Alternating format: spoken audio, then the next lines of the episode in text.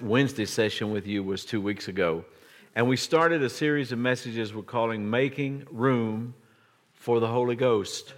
And uh, if you want to know, well, what does that mean? Well, it means consciously choosing to put the Holy Spirit in the highest place in your life. He is the person of God that's present in the earth. God the Father is in heaven, Jesus the Son is seated at his right hand. The Holy Spirit has been sent here as the representative of the Godhead. He is God, the Spirit, and so we want to put him in his proper place. So it is a conscious choice. This really doesn't happen by accident. It's a conscious choice to put the Holy Spirit in the highest place in our lives. That is personally, for each one of us individually, and also, and this is very important, that we do this corporately as a church congregation. There are places, you know, where the Holy Spirit is really not very welcome. He, he's very seldom uh, recognized or identified. And if he shows up in any way that's not traditional or not according to the pre planned program, uh, then he's not allowed to do his thing. Uh, one fellow said one time that some people wouldn't know the Holy Spirit if he came down the aisle a, with a red hat on. And uh, I can see the point of that. But we don't want to be one of those places. We don't want to be embalmed with unbelief. We do not want to be dead. We do not want to be so traditional and bound that the Holy Spirit has no place to room, uh, no place to move. I mean, no room to move. And also, we don't want to. Uh, we don't want to be crazy. You know, a lot of times when you talk about the Holy Spirit and allowing the Holy Spirit to move, people think, well, you know, we don't want to get too wild. We we don't want wildfire. We don't want all of that, you know, excess and fanaticism. And I'm, I'm going to be honest with you. Uh, I agree that we want to do things decently and in order. That's biblical. We want that. I do agree that excesses uh, have to be dealt with, corrected, and we need teaching on the subject. But I'm telling you, I would rather have uh, a little bit of wildfire as to have no fire. I would rather have a little bit of excess and fanaticism and have a move of the Spirit than to have the order of a graveyard and all that goes along with that. It's very hard on many uh, levels for the church to stay in the middle of the road. It really is. It's very difficult not to go off into a ditch, a tangent on one side or the other. But in this area of the move and the presence of the Holy Spirit, this is just something we cannot afford to not get right. It's something that's too important because all the gifts of the Spirit are operated through the Holy Spirit. All the ministry gifts, the apostle, prophet, evangelist, pastor, teacher, all the other gifts that are mentioned in various places, like in Romans 12, Ephesians chapter 4, 1 Corinthians chapter 12, all of those function and operate because of the Holy Spirit. You cannot educate yourself, and I mean education alone, just uh, you know, just studying books. You can't just educate yourself into a move of the Spirit. You have to experience the move of the Spirit. Now that doesn't mean that we we value ignorance, and that doesn't mean we don't want to learn. But what that does mean is that we have to be willing to get out of our mental boxes. Amen. And we have to be willing to just believe that when God said something, He meant it. And another thing we've got to do is we've got to get out of the mindset that miracles and supernatural gifts and supernatural ministries are a thing of the past. It's amazing to me how church folks will talk about the miracles of somebody that ministered perhaps on a mission field 200 years ago or they will talk about the miracle of our Bible, which it is a miracle story of how God brought and protected and brought together this miracle book, and, and not just in the authors who wrote all those different time frames, different centuries, even, and, and, and all the rest, but how that even bringing together the scriptures for the church to have for these last days. It's just an amazing story. But a lot of people, they don't have a problem with, with acknowledging those kinds of miracles. The only, and, and they don't have a problem with acknowledging the supernatural that's going to be out there a thousand years from now.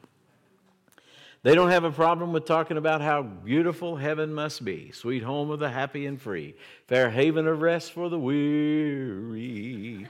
How beautiful heaven must be. They don't have a problem with, with miracles in the past. They don't have a problem with, with supernatural great things in the future. The only place that some people seem to have a problem with the supernatural is here and now.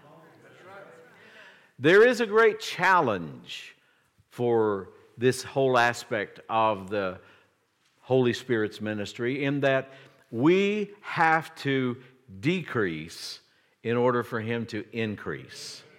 And there is a big problem because we like to have things our way. I mean, Burger King made a lot of money years ago but with that slogan, you know, having it your way. But how many of you know the church is not Burger King?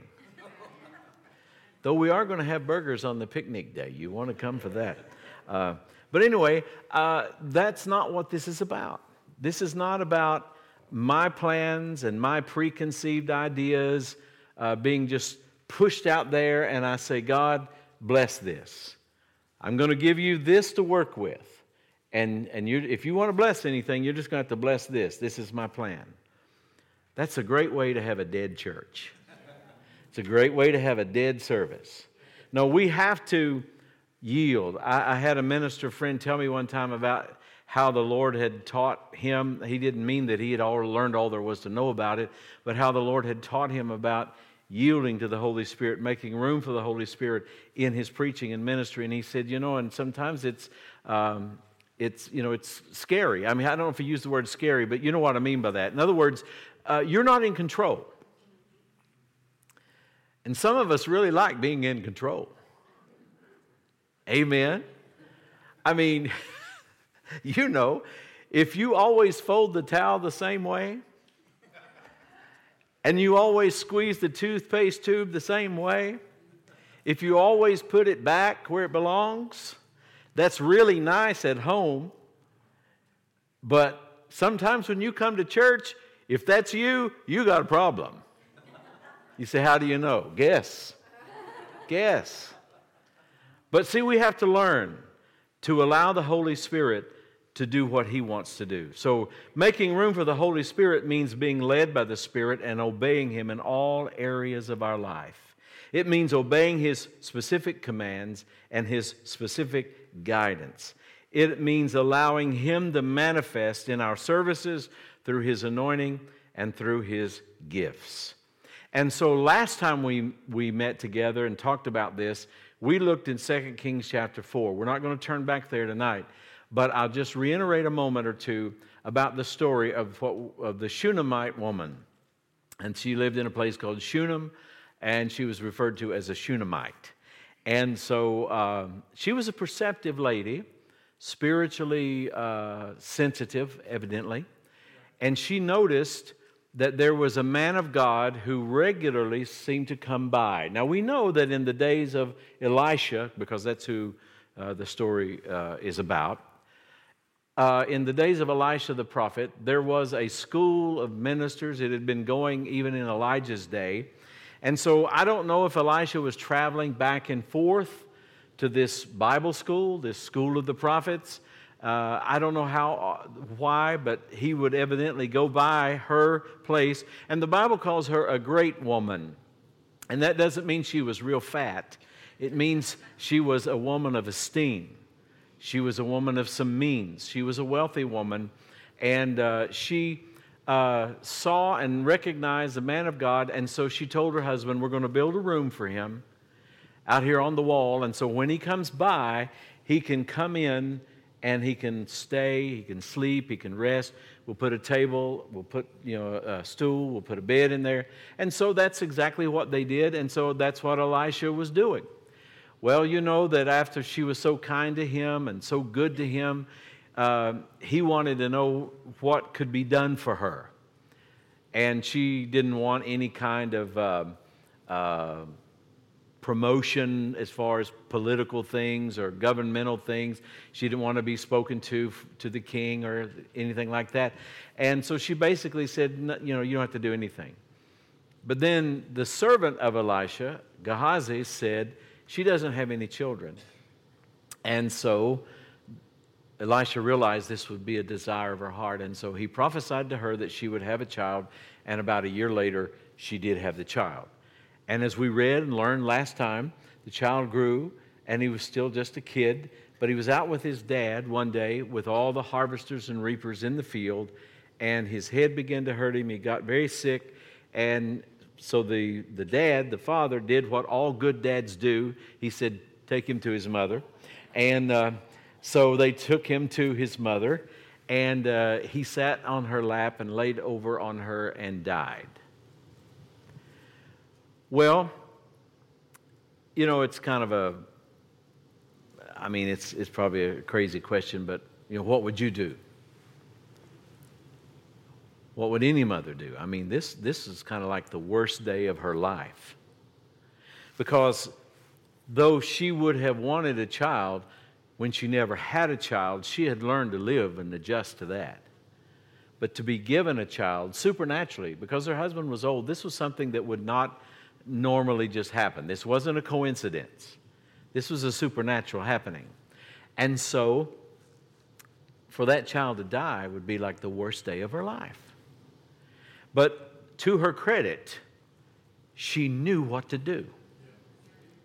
And you know the story how that she sent and said, Bring me the donkey. I'm going to go see the man of God. And that's exactly what she did.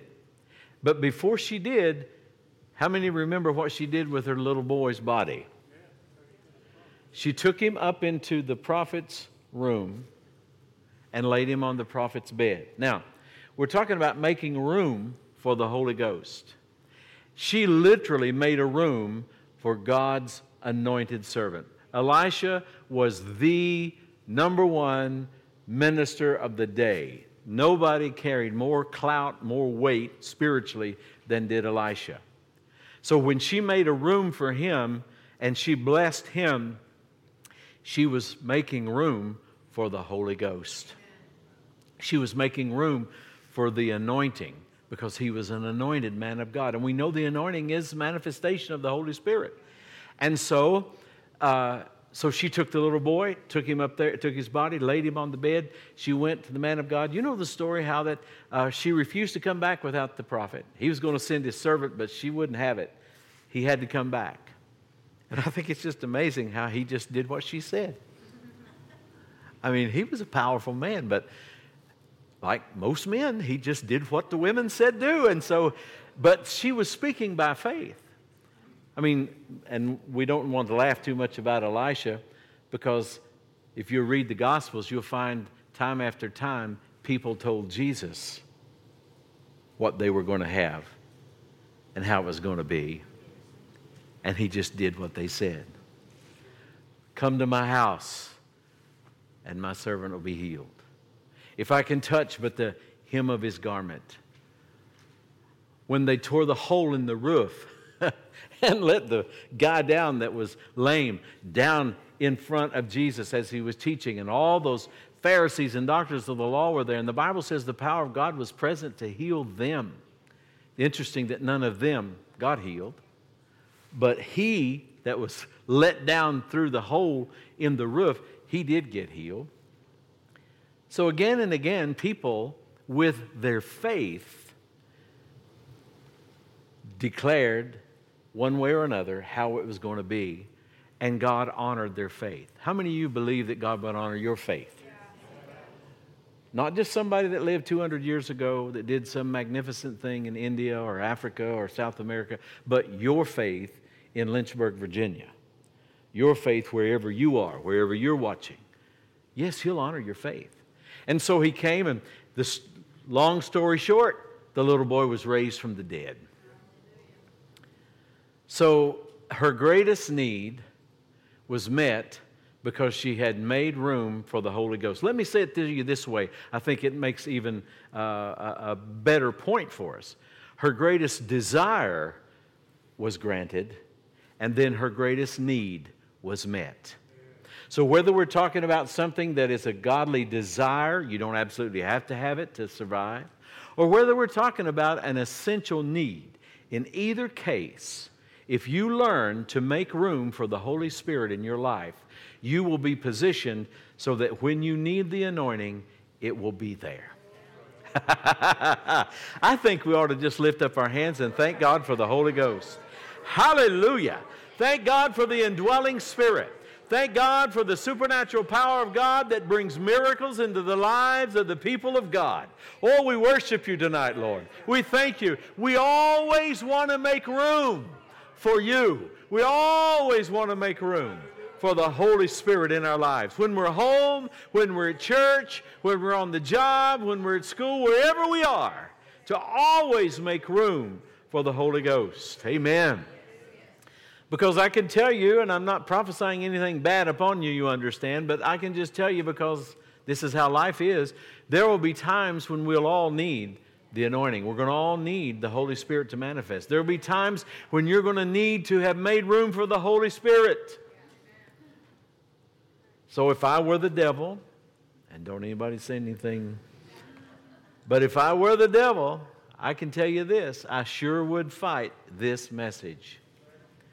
I'm talking about generally speaking, the, the, the truths about the Holy Spirit and the fullness of the Spirit and the gifts of the Spirit. I would fight it tooth and nail. Huh, interesting. That's what he does, isn't it? I mean, it's amazing because sadly, the devil understands more about what potential is available through the Holy Spirit than some Christians know. I said the devil knows more about the potential for the Holy Spirit's work and operation than some Christians know. And, and it's not because God hides it from us, it's just because people don't listen or they don't hear, they don't study, they're not taught, it's not preached. We need this message. Can you say, Praise the Lord? So in John chapter 14, we'll pick up tonight with some teachings from Jesus. Uh, how many of you think Jesus knows what he's talking about? Would you consider Jesus an expert on things spiritual? All right, well, let's see what he has to say. And you know, when you read the red, this trumps what Dr. So and so says. When you read the red, this trumps what your mother in law says. Amen. So let's begin. John 14, verse number 16. He says, And I will pray the Father and he will give you another comforter. Now, that word comforter is the Greek word paraclete, P A R A K L E T E. The Amplified Classic will give you a full rendering of the word, and it says, And I will ask the Father, and he will give you another comforter. And I'll use this to help emphasize what we're saying. Another counselor, another helper, another intercessor, another advocate, another strengthener, and another standby, that he may remain with you forever. So, this word, the King James that I was reading from, uses the word comforter. Some of you may have a different translation that would choose one of these other words, like the word helper. I think that's one of the common ones. It's all true. And I would point out it's all equally true. He's not more of a comforter than he is a helper. He's not more of a helper than he is a comforter. He is all these things all the time comforter, counselor, helper, intercessor, advocate, strengthener, and stand by. Jesus said, another comforter. Now, if I uh, owned, let's say I'm thinking about Glenda's first car. She had a car that her brother gave her, a little, you can imagine this car, a little yellow Ford Falcon. Anybody? I know TJ's a car man. You remember the old Ford Falcon? That was that was a car that her brother gave. It was nice of him to give her that little yellow car. who, who, who has a yellow car? Anyway. All right, let's say so. That, let's say that's Glenda's car. And uh, she says, I'm going to get me another car. I'm going to get me a Cadillac. Now, how many of you know that would be another car? That would be a vast improvement over a yellow Ford Falcon. That's another. But that's not what this word means. This word doesn't mean something completely different. Jesus used the word another, meaning another like me. So let's say she's got the Cadillac and she says, I'm going to get another Cadillac. Something that's the same, it's equal in, in value and so forth. That's what Jesus was saying. In other words, the Holy Spirit, when He comes, is going to do for you, He's talking to His disciples, exactly everything that I do for you. It will not be anything less. You'll not get the you know, the leftover version, the markdown version, the 75% off version. You are getting the full fledged another counselor just like me. And the good part about the counselor he's talking about, the Holy Spirit, he can be in every one of us at the same time.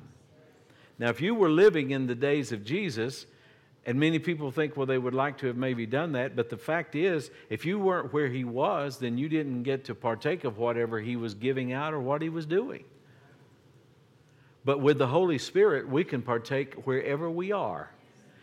He'll go home with you tonight. He'll go with you tomorrow to your job. He'll go with you wherever you go. It says, even the Spirit of truth. Well, let me reread that 16th verse because that last part we've got to get to. I will pray the Father and he shall give you another comforter that he may abide with you forever. Forever. Everybody say forever. So the Holy Spirit isn't coming and going. He's not on today and off tomorrow. Have you ever dealt with somebody and you were counting on them and they didn't show up? And you waited and you waited.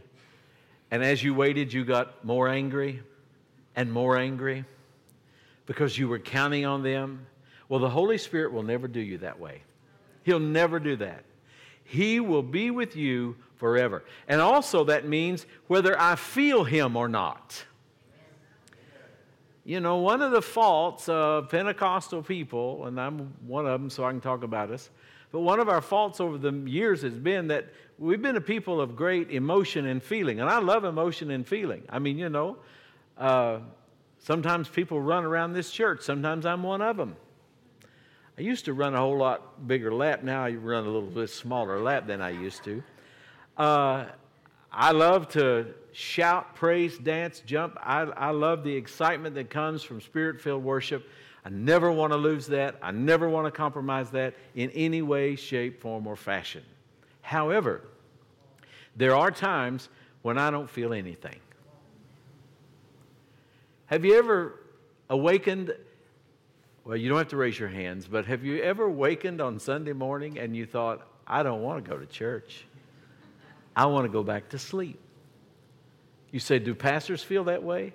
Yes, they do. If, they're, if they tell you the truth, they t- they, they'll tell you they do. Because we're all human. And sometimes, you know, things happen. Sometimes we eat the wrong thing Saturday evening and it didn't digest so well, and we just kind of feel yucky the next day. And, and so, my whole point in telling you all this mess is that even when you feel that way, the Holy Spirit has not left you.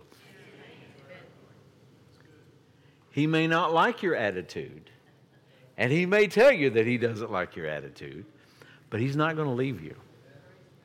And so, what that means is that even when bad news comes, and most of us, maybe all of us, know that feeling when kind of your head ends up where your feet are. All of a sudden, it's like somebody just cut you off at the knees, hit you, as we say, in the pit of your stomach, that kind of thing. I want you to know the Holy Spirit is as much inside you at that moment as he was when you were running around the church, shouting and rejoicing and laughing and praising and dancing and singing. You see, he doesn't leave. So that's all the more reason to make room for him because he needs a place to stay in you.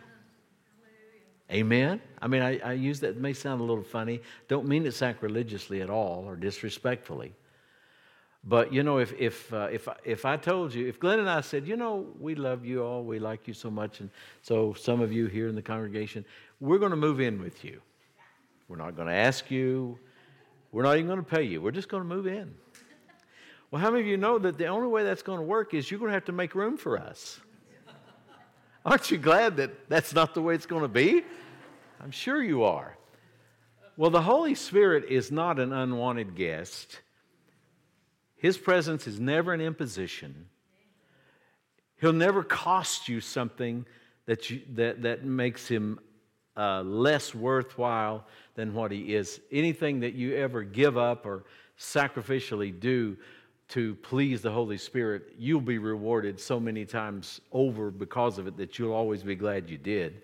But the point is, the Holy Spirit is never going to be an imposition, but he does need a place. If he's going to manifest, if he's going to do what he does, if he's going to be the comforter, counselor, helper, intercessor, strengthener, standby, advocate, all those sevenfold things that that word means, if he's going to be all of that in our lives and do all of those ministries for us, taking our lives to new levels and new places, we have to make room for him. That means that he needs an active part in your life.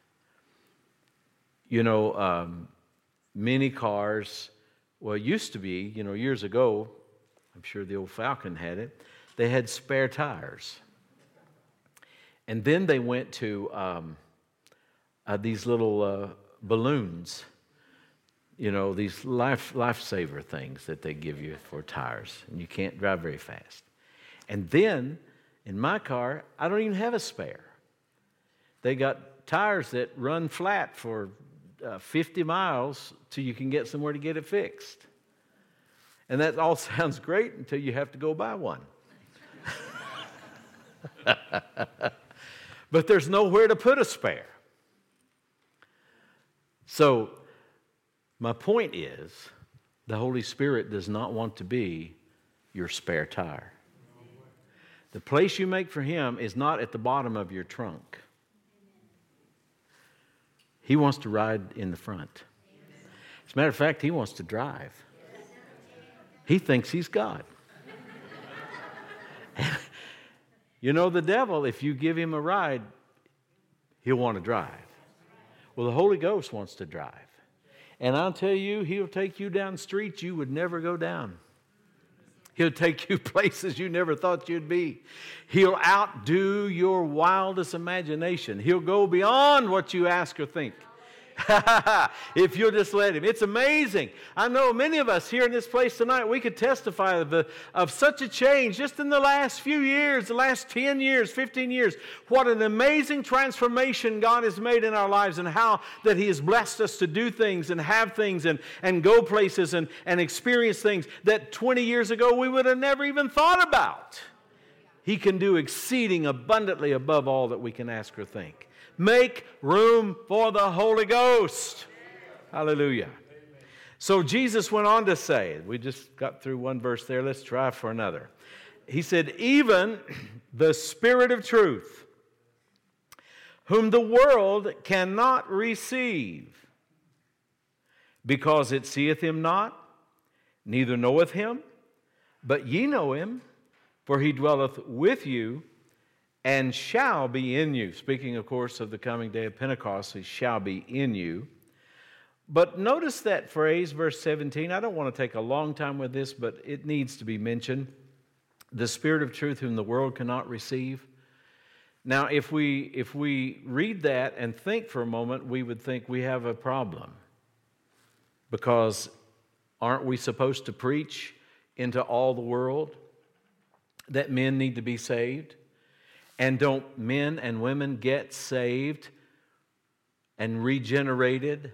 And don't they get born again through the seed of the word, the gospel, and the operation or the birthing process of the Holy Spirit? And when you get born again, doesn't the Holy Spirit come to dwell in you? It's true. We know that's true.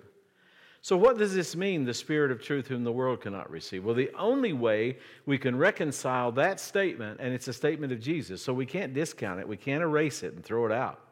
The only way we can rec- reconcile this is that obviously Jesus was talking about the fullness of the Spirit, what we call the baptism in the Holy Ghost. That's not something we preach to the world, that's not available to the world. Salvation is what we preach to the world the new birth, the death, burial, resurrection of Jesus Christ, producing the ability for a human being to be rebirthed, refathered, to be regened spiritually, regenerated, and made a new creature in Christ. That's what we preach to the world. The world needs Jesus, the church needs the Holy Ghost.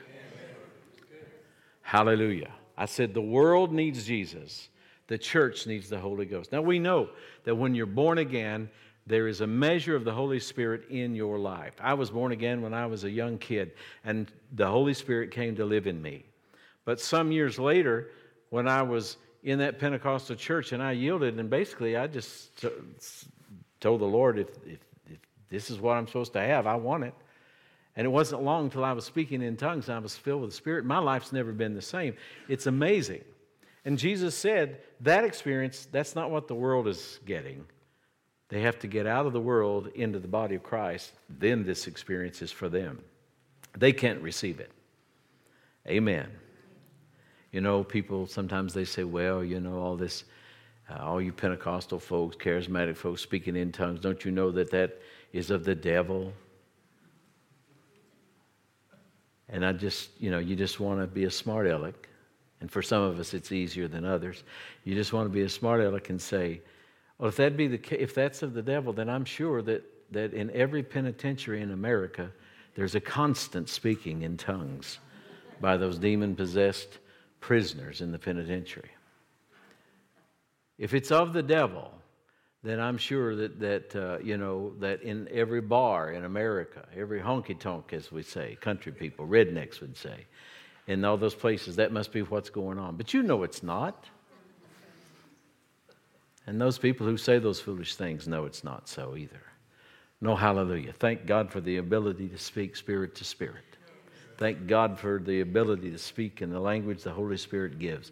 And of course, we may get to more of that as we go along in this study, but we're, we're going to have to stay on track tonight. For he goes on to say, the world can't receive him, but Uh, because it seeth him not, neither knoweth him. Notice how he refers to him as him, not it. The Spirit of God's not a force. It's not some kind of like sci fi thing, some unseen force, you know. No, the Holy Spirit's a person. But ye know him, he says, for he dwelleth with you and shall be in you. I will not leave you comfortless. Now, you might have a translation that renders it orphans, because that's what it means someone who's lost a parent. Jesus said, I'm not going to leave you like an orphan. He said, I will come to you. And he's not talking here about the second coming. We know that's going to happen. He's talking about in the person of the Holy Spirit this, un, this other comforter, another comforter, just like me. That's how I'm going to come to you. So, everything that Jesus was to those disciples is what the Holy Spirit wants to be to you today. Everything He was to them, the Holy Spirit is for us. He says, I will not leave you comfortless, I will come to you. And um, then He goes on to talk about. Um, you know, yet a little while the world seeth me no more, but ye see me because I live, ye shall live also. Now let's go over to chapter 16. And we've got a few minutes, trying to be conscious of our time, but but since we have a minute or two, Matt's not going to take more than 30 minutes with announcements, are you? So we got a minute or two here. Chapter 16, Jesus is still talking, and all this, uh, this conversation here has to, it was taking place on the night of what we call the Last Supper. When Jesus sat down with his disciples and they took the, the Passover meal together, the last official Passover from Jesus' point of view. Now, I know people today still celebrate Passover. They take the Passover meal. I know some, even Christians, you know, they do the Passover Seder. And I'm not saying that's wrong, but um, Jesus has never taken a Passover meal in 2,000 years. He said, I'll drink this again with you in my Father's kingdom. Just something to think about. Something to think about. And so he's there with his disciples. You know the story. You know, everybody's seen, um, who, who was it painted the picture of the Last Supper? Da Vinci? Leonardo da Vinci? Have you ever wondered how Jesus got everybody on the same side of the table? Did he say, Oh, everybody get over here for the picture? Another thought, just a thought. Anyway, that's just foolishness, forgive me. But anyway, all this, all this talking Jesus is doing that night. And so here we kind of break back in. He's getting back onto this topic of the Holy Spirit. Verse 7 of chapter 16.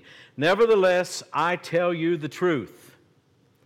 It is expedient for you, and we know Jesus never told a lie, so he's, he's doing this for emphasis. So this is important. It is expedient or profitable for you that I go away. He's kind of making the same point with different words. In other words, uh, there's another comforter coming, but I'm going to have to go away before he can come. Now, I'm sure if you were there that night, you would wonder how in the world is, am I going to be better off if you leave me, Jesus? How is it going to be better that you're gone? I mean, for three and a half years, he had taken good care of them. Uh, you know, nobody had starved. There was abundance of food. Every need was met. They'd seen miracles that were just astounding, all kinds of wonderful things. They'd heard re- revelation truth uh, like they'd never heard before in their entire lives. And now, this man who is there, who's been working these miracles, preaching these messages, teaching these lessons, he says, You're better off if I leave. And the only reason that's true is because if I go not away, the comforter, the paraclete, the comforter, counselor, helper, intercessor, advocate, strengthener, and standby will not come unto you. But if I depart, I will send him unto you. And when he is come, aren't you glad he came? Yes. See, that's what Pentecost was about. Now we know the Holy Spirit was present in creation. We know the Holy Spirit would come upon people all through the Old Testament, uh, primarily on prophets, priests, and kings, and he would come and move to do mighty things through people. But Jesus is referring to his coming in fullness that happened on the day of Pentecost. And by the way, he's been here ever since. He doesn't take vacations, he doesn't take sabbaticals, he is here constantly. And when he is come, What's he going to do, Jesus? Number one, he will reprove or convince or convict the world of sin. He will convict or convince of righteousness and convict and convince of judgment. Where the world is concerned, where the person that's uneducated spiritually, the person that's untrained biblically is concerned, the first encounters with the Holy Spirit is going to be to bring conviction, because conviction is something you are convinced of. He's going to bring conviction or reprove the world of these three areas sin, righteousness, and judgment. Notice he doesn't say here he's going to convict the world of smoking, drinking, chewing, and going with girls who do those things. He doesn't say here he's going to come to line you out about how long your dress needs to be or how long your hair needs to be or you know, all those things that people seem to get hung up on about their Christianity. You know what I'm talking about? It's good to have convictions, but we need to understand what's most important to God. And so, when we are proclaiming the truth, when we're bringing the Word of God to people, when we're bringing the gospel to people, these are three areas that primarily we need to cover. Number one, what sin is, the penalty for sin. That's not a popular subject today. That's why millions of people are going to hell every year we live, because there's not enough proclamation of truth where this is concerned. I'm not talking about hellfire, damnation, brimstone all the time. But you know, if you can go to a church for very long at all, and you're living a totally heathen lifestyle, you're living a totally ungodly lifestyle, and you're never convicted about it, you're in the wrong church. Somebody's not doing their job. Reprove the world of sin. Number two, of righteousness. We go to the opposite pole righteousness, right standing with God. We go from one extreme to the other. The Holy Spirit wants that to be known. He wants you to know. See, Billy Graham made this statement, it's really good. He said, You can't get people saved until you get them lost. You can't get people saved until you get them lost. What did he mean? He meant that people have to know they need to be saved. You don't present salvation as a social climber's next step. You don't present church and living for God as just something that you might choose to do because it's good for you. No, people need to understand that if I don't know God, I'm going to hell. I may be a good person in a way. I may do, do good things. I may be dependable. I might be faithful to my wife. I may pay my taxes and all of that. But if I'm not born again, guess what? I'm not getting into heaven. And people argue about all kinds of peripheral things. And I'm not saying that some of those things aren't important and that they don't need to be discussed, but you will never convince a person they need salvation until they understand they are lost. What is the one sin that the Holy Spirit comes to convict the world of? Just one, really, to start with. That's, that's the opening salvo, if you will, of the sin of unbelief. He says, of sin because they believe not on me. And then to convince people of righteousness, he says, because I go uh, to my Father and you see me no more. That's code, if you will, Christian code, Christianese, New Testament code for the fact I'm going to finish the work of redemption. You'll be able to be made righteous because when Jesus is at the right hand of the Father, the work's been done. The very fact he's there now means everything that's necessary for you to go to heaven, for you to be made righteous, has already been done. And then, thirdly, of judgment. And he says, because the prince of this world is judged. He knew that Satan's uh, full defeat was imminent when he would go to the cross and go through the process he went through and be resurrected from the dead. And of course, the fact that Satan is judged requires God to judge all those who are his kids. Another inconvenient scripture that's easy to bypass if you want to be politically correct is John 8 44, where Jesus said to unbelievers in his day, Ye are of your father the devil. People don't want to hear that. But before a person is born again, and God is their spiritual father. There's only one other person that can be their spiritual father, and that's the devil. And so, if the devil is judged for his sin, God, being the just God that he is, really at this point has no choice but to judge those who follow him.